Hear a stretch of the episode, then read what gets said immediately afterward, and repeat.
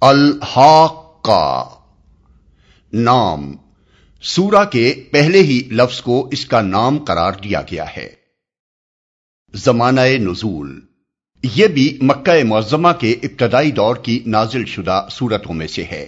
اور اس کے مضامین سے معلوم ہوتا ہے کہ یہ اس زمانے میں نازل ہوئی تھی جب رسول اللہ صلی اللہ علیہ وسلم کی مخالفت تو شروع ہو چکی تھی، مگر اس نے ابھی زیادہ شدت نہ اختیار کی تھی۔ مسند احمد میں حضرت عمر رضی اللہ عنہ کی روایت ہے کہ اسلام لانے سے پہلے ایک روز میں رسول اللہ صلی اللہ علیہ وسلم کو ستانے کے لیے گھر سے نکلا، مگر آپ مجھ سے پہلے مسجد حرام میں داخل ہو چکے تھے۔ میں پہنچا تو آپ نماز میں سورہ الحاق کا پڑھ رہے تھے۔ میں آپ صلی اللہ علیہ وسلم کے پیچھے کھڑا ہو گیا اور سننے لگا۔ قرآن کی شان کلام پر میں حیران ہو رہا تھا کہ میرے دل میں یکا یک خیال آیا کہ یہ شخص ضرور شاعر ہے، جیسا کہ قریش کہتے ہیں۔ فوراً ہی حضور صلی اللہ علیہ وسلم کی زبان سے یہ الفاظ ادا ہوئے، یہ ایک رسول کریم کا قول ہے، کسی شاعر کا قول نہیں ہے۔ میں نے اپنے دل میں کہا، شاعر نہیں، تو پھر کاہن ہے۔ اسی وقت زبان مبارک پر یہ الفاظ جاری ہوئے، اور نہ کسی کاہن کا قول ہے، تم لوگ کم ہی غور کرتے ہو۔ یہ تو رب العالمین کی طرف سے نازل ہوا ہے۔ یہ سن کر اسلام میرے دل میں گہرا اتر گیا۔ حضرت عمر رضی اللہ عنہ کی اس روایت سے معلوم ہوتا ہے کہ یہ صورت ان کے قبول اسلام سے بہت پہلے نازل ہو چکی تھی، کیونکہ اس واقعے کے بعد بھی ایک مدت تک وہ ایمان نہیں لائے تھے اور وقتاً فوقتاً متعدد واقعات ان کو اسلام سے متاثر کرتے رہے تھے۔ یہاں تک کہ اپنی بہن کے گھر میں ان کے دل پر وہ آخری ضرب لگی جس نے ان کو ایمان کی منزل پر پہنچا دیا۔ تفصیلات کے لیے ملاحظہ ہو تفہیم القرآن، جلد سوم دباچا سورہ مریم، جلد پنجم دباچا سورہ واقعہ۔ موضوع اور مضمون۔ اس کا پہلا رکو آخرت کے بیان میں ہے اور دوسرا رکو قرآن کے منزل من اللہ اور محمد صلی اللہ علیہ وسلم کے رسول برحق ہونے کے بارے میں۔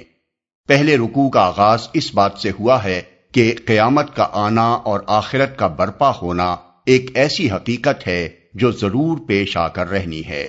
پھر آیت چار سے بارہ تک یہ بتایا گیا ہے کہ پہلے جن قوموں نے بھی آخرت کا انکار کیا ہے، وہ آخر کار خدا کے عذاب کی مستحق ہو کر رہی ہیں۔ اس کے بعد آیت سترہ تک قیامت کا نقشہ کھینچا گیا ہے کہ وہ کس طرح برپا ہوگی۔ پھر آیت اٹھارہ سے سینتیس تک وہ اصل مقصد بیان کیا گیا ہے جس کے لیے اللہ تعالی نے دنیا کی موجودہ زندگی کے بعد نوئے انسانی کے لیے ایک دوسری زندگی مقدر فرمائی ہے۔ اس میں بتایا گیا ہے کہ اس روز تمام انسان اپنے رب کی عدالت میں پیش ہوں گے، جہاں ان کا کوئی راز چھپا نہ رہ جائے گا۔ ہر ایک کا نامہ اعمال اس کے ہاتھ میں دے دیا جائے گا۔ جن لوگوں نے دنیا میں یہ سمجھتے ہوئے زندگی بسر کی تھی کہ ایک دن انہیں اپنے رب کو اپنا حساب دینا ہے اور جنہوں نے دنیا کی زندگی میں نیک عمل کر کے اپنی آخرت کی بھلائی کے لیے پیشگی سامان کر لیا تھا، وہ اپنا حساب پاک دیکھ کر خوش ہو جائیں گے اور انہیں جنت کا ابدی ایش نصیب ہوگا۔ اس کے برعکس جن لوگوں نے نہ خدا کا حق مانا، نہ بندوں کا حق ادا کیا، انہیں خدا کی پکڑ سے بچانے والا کوئی نہ ہوگا۔ اور وہ جہنم کے عذاب میں مبتلا ہو جائیں گے۔ دوسرے رکو میں کفار مکہ کو خطاب کرتے ہوئے فرمایا گیا ہے کہ تم اس قرآن کو ایک شاعر اور کاہن کا کلام کہتے ہو۔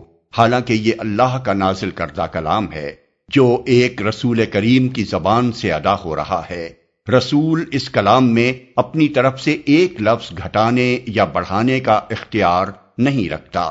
اگر وہ اس میں اپنی من گھڑت کوئی چیز شامل کر دے تو ہم اس کی رگے گردن یا رگے دل کاٹ دیں۔